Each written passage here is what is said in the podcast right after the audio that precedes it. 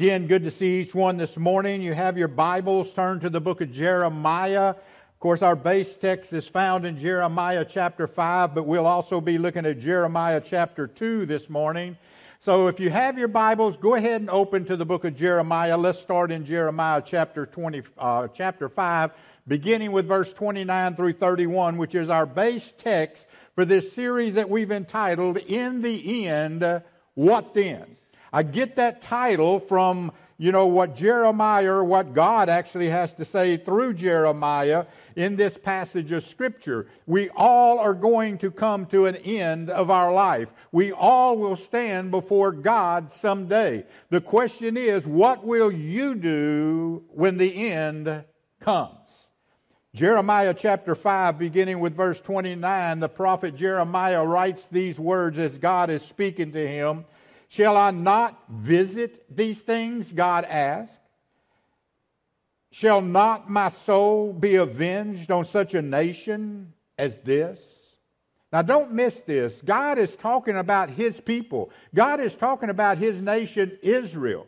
You know, some people think God has wrapped himself in an American flag and there's no way that God would bring judgment upon the United States of America because we are, quote, a godly nation. Folks, let me suggest to you, we are far from being a godly nation. And if God would send his judgment upon his people Israel, let me tell you, he's not going to hesitate to send his uh, judgment upon this great nation that we live in if this nation does not turn back to the living God. He says, A wonderful and horrible thing is committed in this land.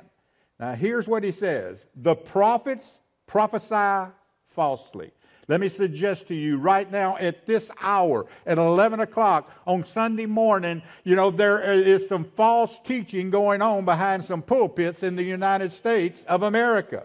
The prophets prophesy falsely, and the priests bear rule by their means. In other words, you know, the prophets are prophesying uh, falsely, the priests are falling right in line with their falsehood. And here's the sad thing and my people love to have it so. Did God say there the heathen love to have it so? Who did he say loves to have it so? My people love to have it so. Now, here's the question And what will you do when the end comes? Now, the standard, uh, the English Standard Version, the ESV, you know, translates that verse this way An appalling and horrible thing has happened. Now, don't miss this. An appalling and tor- horrible thing has happened in the land. Folks, there's a horrible and, and, and uh, appalling thing happening in our nation today. There is more evil in this nation today than, than has ever been in my lifetime. Of course, I'm not that old, you know. At 35, you know, I hadn't seen much. I understand that. Now, some of you don't believe that, do you? No, actually, I'll be 70 in October, you know. I, I let me just pause. I know, ooh, how many of you remember looking at 70 year olds and saying, man, that's old? Let me see your hand. Come on, be honest. How many of you are there now? You're old. I, I remember looking at 50 year olds and saying, my gosh, I hope I never get that old. It comes. and it comes quickly, okay? All right, where was I at? Now, see, y'all done got me off, off, off kilter here. Okay, an appalling and th- horrible thing has happened in the land. The prophets prophesy falsely. The priests rule at their own discretion. In other words, the priests, the pastors, the preachers just, you know, do whatever they want. They preach whatever they want. And my people love to have it so. But what will you do when the end comes? That's the question we have to concern ourselves with.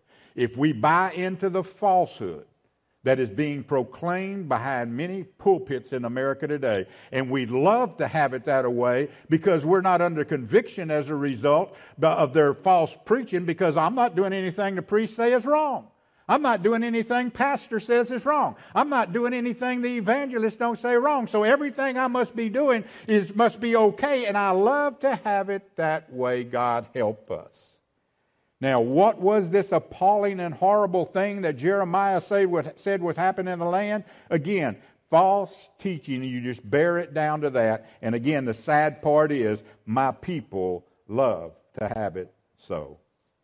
And why does God's people love to have it so when, you know, false teaching is being brought from behind the pulpit. Why does God's people love it that way? Because without the truth being taught, folks, without the prophets proclaiming, Thus saith the Lord, without the priest, you know, confirming the words of the prophet, you know, the people can remain sinning. They can remain in their sin without fear of judgment because the spiritual leaders are refusing to call sin sin. Look, they refuse to teach the true commands of God and refuse to proclaim the judgment of God, and that would come upon these people, or it would cause disobedience to come upon the people of the true living God. Just like today, the people of God did not want their spiritual leaders telling them that what they was doing was sin against the living God and that judgment would come as a result of their disobedience because they had become comfortable in their sin and they did not want to turn from their sin. So they loved false teaching because it allowed them to stay in that sin. There's a lot of people in a lot of churches this morning that are only there because the truth is not being spoken, and that allows them to remain in the sin that they're in. God help. Now, as we stated last week, the problem that develops when the prophets prophesy falsely and the priests fall in line with it, you know, uh, with that falsehood, is not only that the people of God like it that way, but when that happens, folks, people fail to connect consequences with conduct. And when we fail to uh, uh, connect consequences with conduct, folks, then there is no longer any fear of God, there is no longer any awe of God. An appalling and horrible thing has happened in the churches of the United States of America, and the people of God love to have it so because they're comfortable in their sin. But what will you do when the end comes? If that question is not addressed quickly, folks, we're going to see the judgment of God come upon this nation as never before in a swift and a destructive way. Let's get started in this lesson this morning. There were two appalling things that had happened to the people of Judah. Go ahead and turn to uh, chapter 2 here in Jeremiah, verse 12 and 13. And what we see is there was two appalling things that had happened. In verse 30, you know, we, we was told there in chapter 5 that an appalling and horrible thing has happened in the land. It's not enough to just say, you know, that the appalling and horrible thing was the fact that the prophets were no longer proclaiming the truth, the priests were no longer uh, proclaiming the truth truth and that the people of God loved it that way. I believe there's more to it than that. And in fact, here in Jeremiah chapter 2, Jeremiah has already proclaimed what that problem was. The prophets, the priest, and the people had completely abandoned the Word of God. And listen to me, when you, when you abandon the Word of God, that leads to abandoning the God of the world, of the word, I'm sorry. That's what it leads to. And that is what had happened to the people of Judah. They had abandoned the word of God. No longer was the true word of God being proclaimed by the prophets or the priest. And what that caused was for the people of Judah to abandon the God of the word. God help us. God help us that we do not do that. Be astonished, O heaven, he said. You know, be astonished at this and, and, and, be afraid, horribly afraid, and be you desolate, saith the Lord, for my people have committed two evils. He's going to name these two evils. First of all, they have forsaken me. They have forsaken me, the fountain of living waters. And the second thing they done, they hewed them, them out cisterns, broken cisterns, that can hold no water. Those are the two things they did. They abandoned God, they forsook God, and they hewed out cisterns. In other words, they took on false gods. Let's break this down. Notice how the prophet begins verse 12. Be astonished, be dumbfounded, be flabbergasted, be speechless. You know, stand in shock, heavens, at what you see. Throw up your hands in disbelief and say, I can't believe this. Basically, that's what he's saying there. The Lord was shocked that the people had abandoned him so. Folks, let me suggest to you, it still shocks God when his people abandon him for other gods. After all he has done for us, and then we abandon him for other gods. Let me tell you, it shocks God. And what God does is, says is, this is astonishing. After all I have done for you, you know, you abandon me for a false God. And that's what he was saying to the people of Judah here. You know, look, they had forsaken God the fountain of living waters. We see there in verse 13a. And such departures from Jehovah, folks, was unheard of. It was shocking and it was foolish to the Lord. The uh, prophet is contemplating it all as he goes over this. He calls on the heavens and says, Be astonished. And how sad. Now, here's the sad thing. How sad that idolatrous nations remain true to their gods, even though their gods are false, but those of us who worship the true God are not faithful and true to our God. How shocking that is, is what he's saying here, you know, that those who worship false gods are more committed to their false God than the people of Jehovah is committed to him. And he is the true living God. God was astonished. God was dumbfounded over this. And God was shocked that his people would do such a thing. Second thing we see here is they put their faith in cisterns that wouldn't hold water. Let, us let, break this down. How sad that these people had abandoned the waters of the bright and pure running fountain of living water of God for the muddy mixture of, of, of a mercury, uh, a mucky cistern. That's what he's saying here.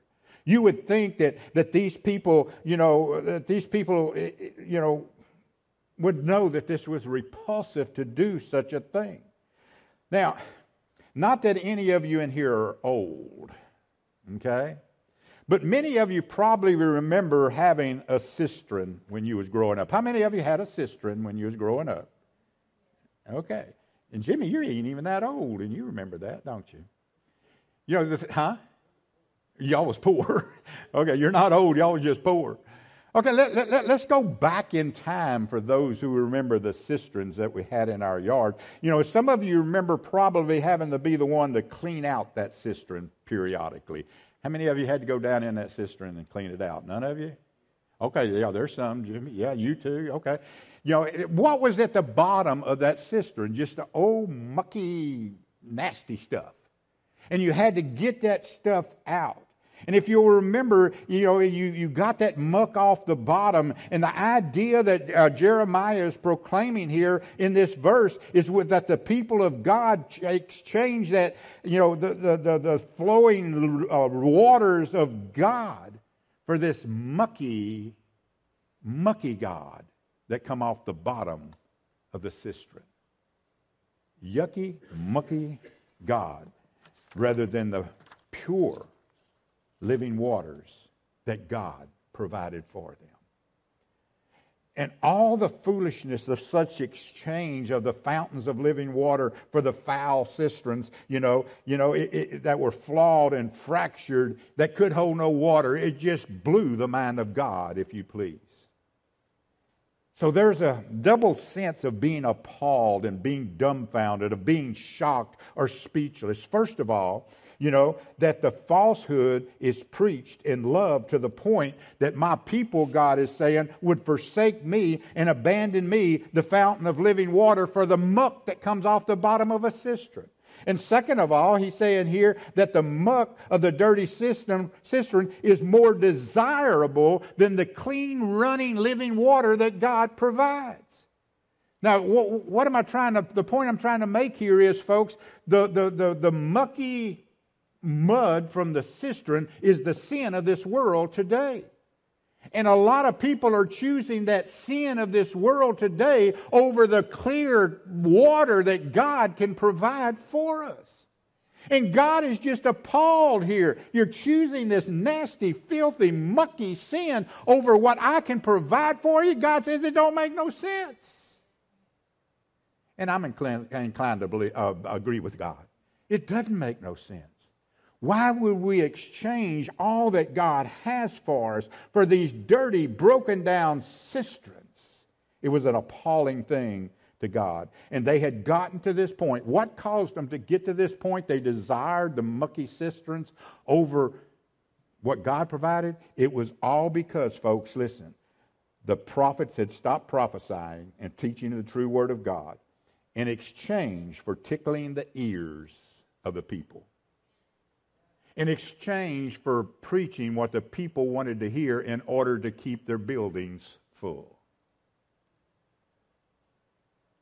How sad that a man of God who stands behind the pulpit would be more concerned about having his building full than he, were, than, than he was the true word of God being proclaimed to the people. And God says, it's appalling to me. I don't understand that. I don't understand that.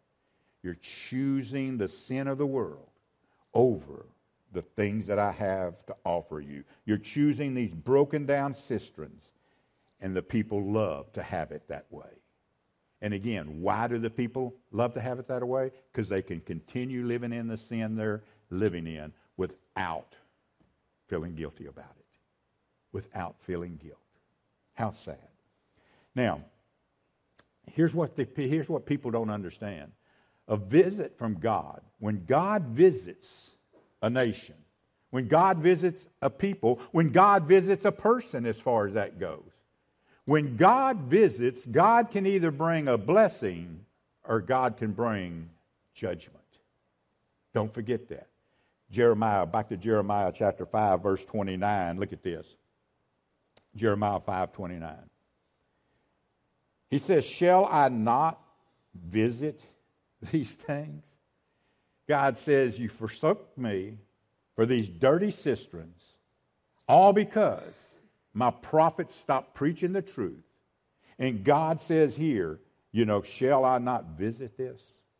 Do you think I am not going to come? Vi- as appalling as this is to me, you think I'm just going to ignore it? As appalling and shocking as this is that you would forsake me for the sins of this world, you think I'm just going to turn my back and not, not address it? God says here, He says, listen to me. He says, you know, shall I not visit these things, saith the Lord? And shall not my soul be avenged upon such a nation as this? Does that sound like God was going to bring blessing when He visited or judgment? Definitely judgment. United States of America, we better turn back to the living God or we're going to have a visit from God. People within the pews, you better stop loving your sin more than you love your God.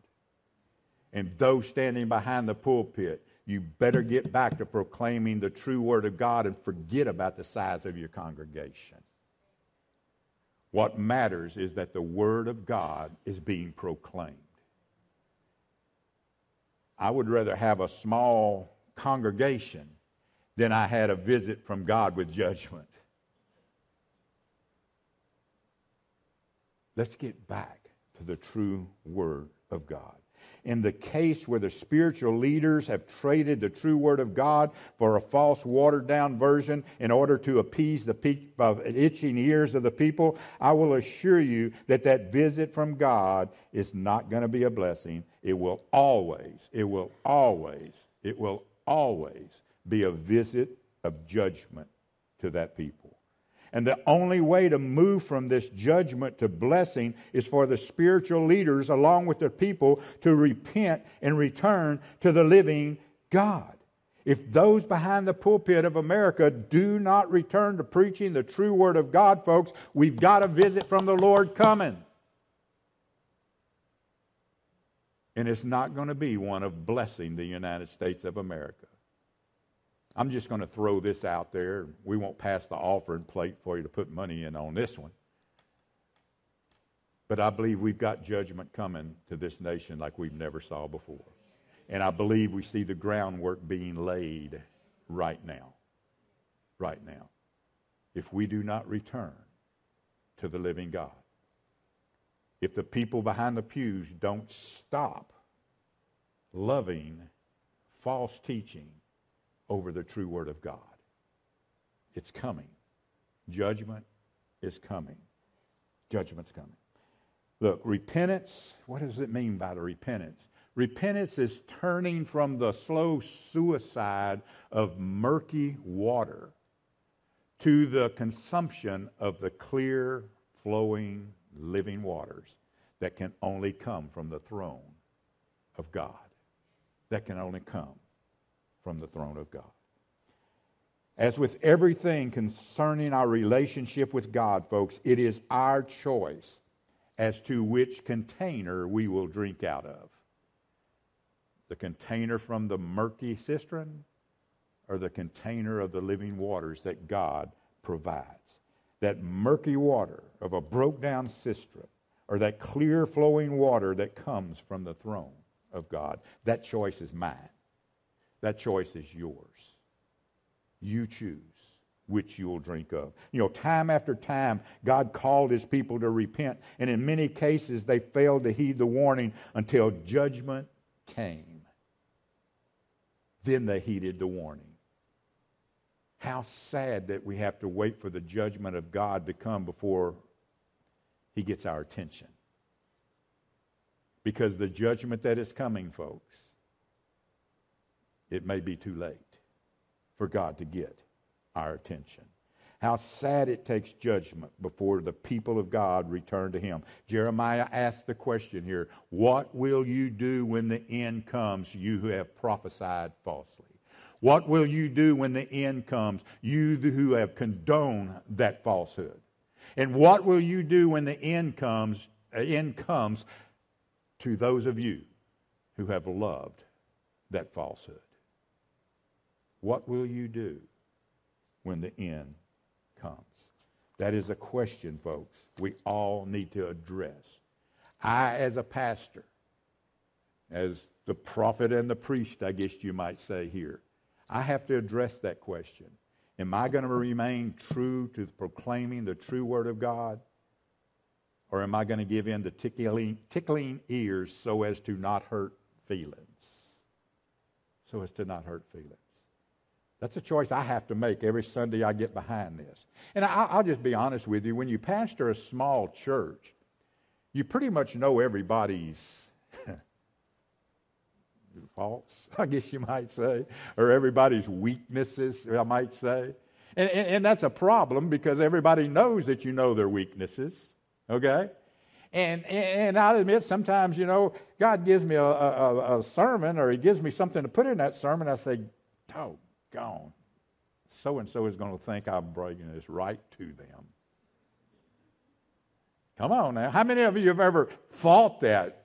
Has he been reading my mail? Yeah, uh huh. A bunch of you. And, and again, that's tough, but it's the choice that has to be made. It's the choice that has to be made. And here's what I learned a good while ago. I say a good while ago, I'm talking about years ago. I don't have to answer to you, I have to answer to God. You uh, understand? I have to answer to God. Am I going to be a true prophet of God? Or am I going to be a prophet that just wants to tickle the ears in order to keep my job, so to speak?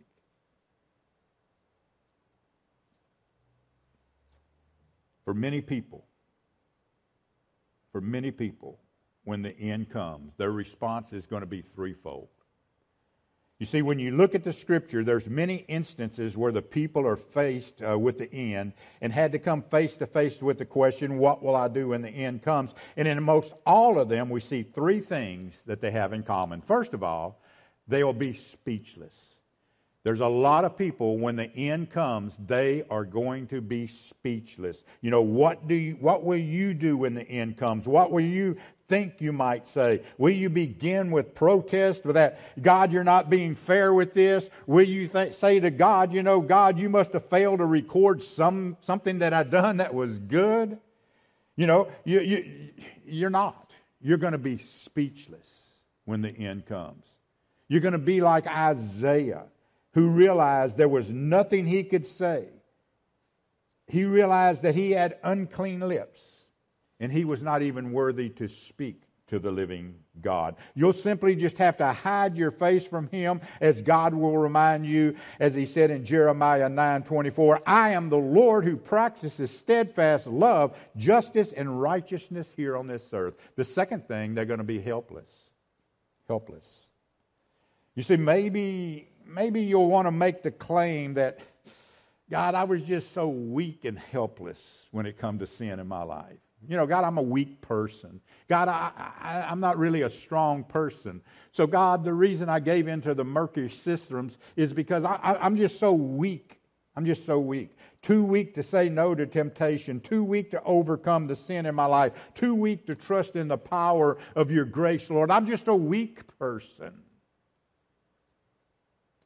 But deep inside, you'll know you're not, you wasn't too weak to trust in the saving grace of God.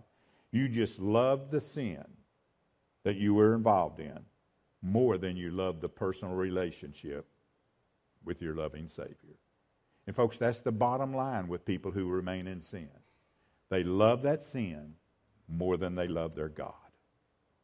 You can make all kind of excuses Okay, make all kind of excuses you want. And if God clears that excuse, then hey, I'm good with your excuse too. But I don't think God accepts those excuses. I don't think he accepts those excuses. One who is, or I mean, you'll be reminded, should we say, of his words in Jeremiah 17 Blessed is the man who trusts in the Lord, whose trust is in the Lord. And thirdly, they'll be hopeless. They'll be hopeless. They'll, they, they will be speechless, helpless, hopeless, and plead for mercy when the end comes.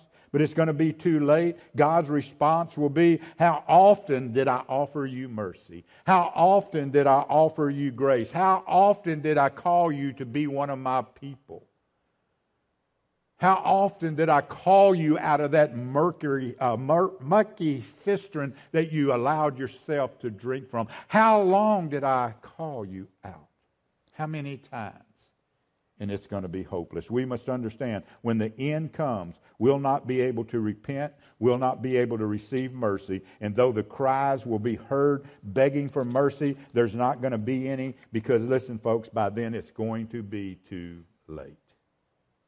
The only word spoken will be the one spoken by the word on the throne. As he repeats the words of Abraham when uh, the rich man found himself in hell. We all know the story of Luke chapter 17. A beggar died, a rich man died. They, they both went to their eternal abodes. The, the poor man was in Abraham's bosom. The, the rich man was in hell looking up and seeing uh, Lazarus there in Abraham's bosom. And he began to cry out, you know, would you send him down here with just a little bit of water? Or, you know, and, and, and when you get to uh, Luke chapter 16 there, uh, you know, here's the words that Abraham said.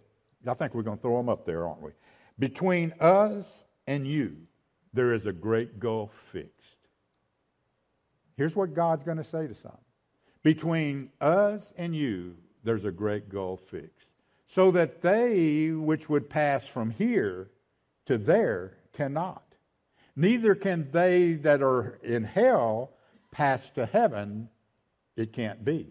Then he said, the rich man, Well, I pray that thou would send him to my father's house. Abraham, I have five brothers.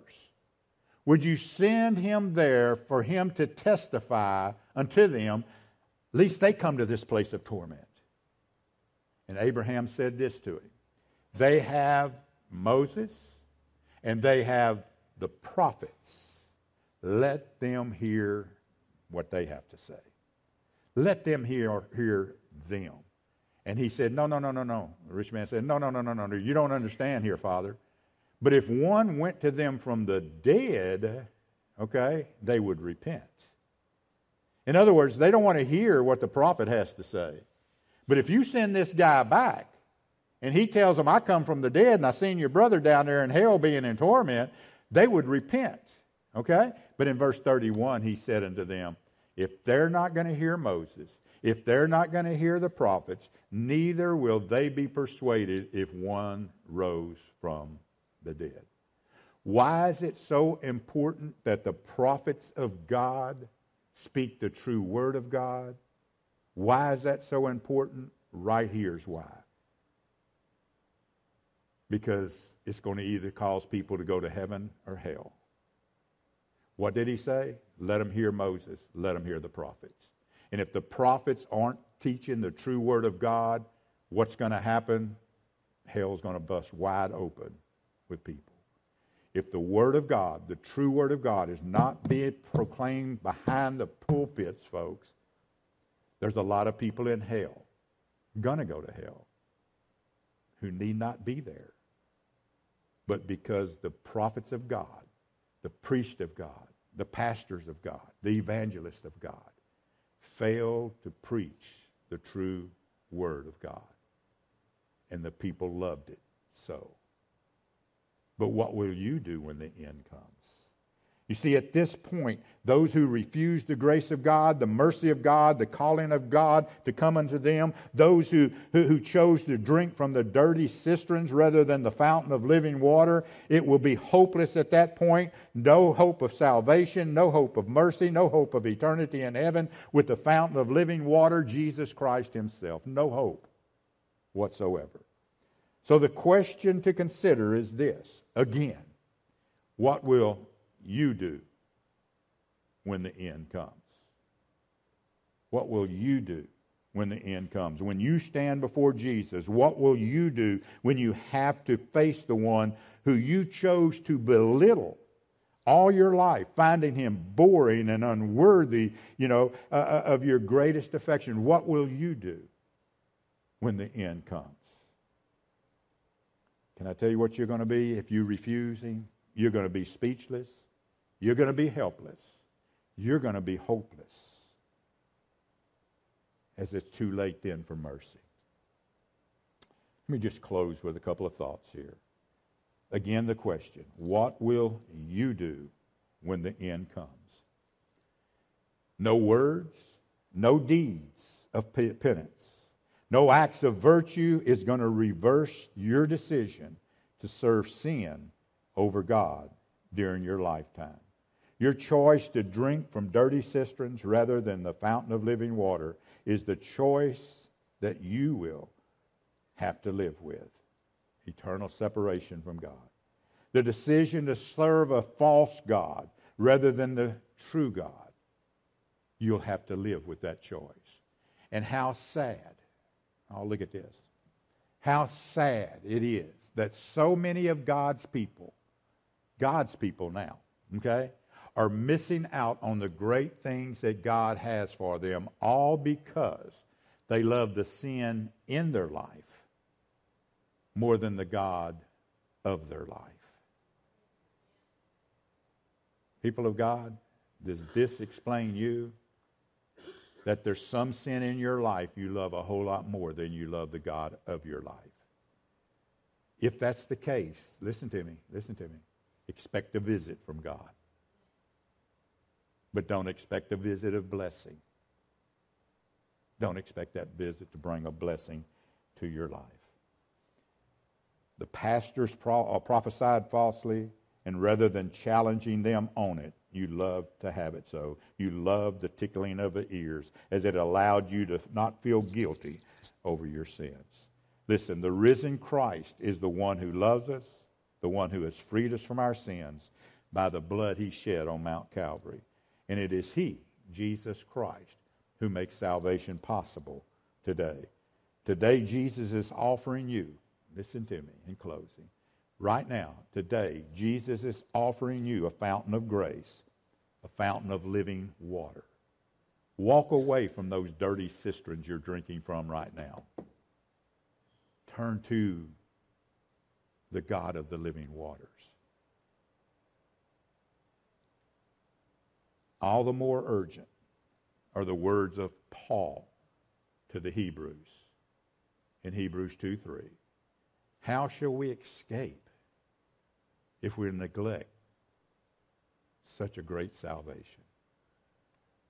How will you escape the fires of hell if you neglect what God is offering you this morning? That is a question you're going to have to ask yourself. And again, that's for the lost. If you're lost here, this morning, you've never accepted Jesus, the only way you're going to accept, uh, escape an eternity in hell is by the salvation God has to offer. But if you are a child of God and there's some sin in your life that you love more than the God of your life, you're drinking from a dirty cistern. And you're going to have to expect a visit from God. Why? Because God chasteneth those he loveth, doesn't he? He'll take you out behind the woodshed. And I've been behind the woodshed. That's not a good place to be. I'm not talking about just with God, I'm talking about with my daddy. Some of you have been behind the woodshed too. It ain't a good place. Let's pray.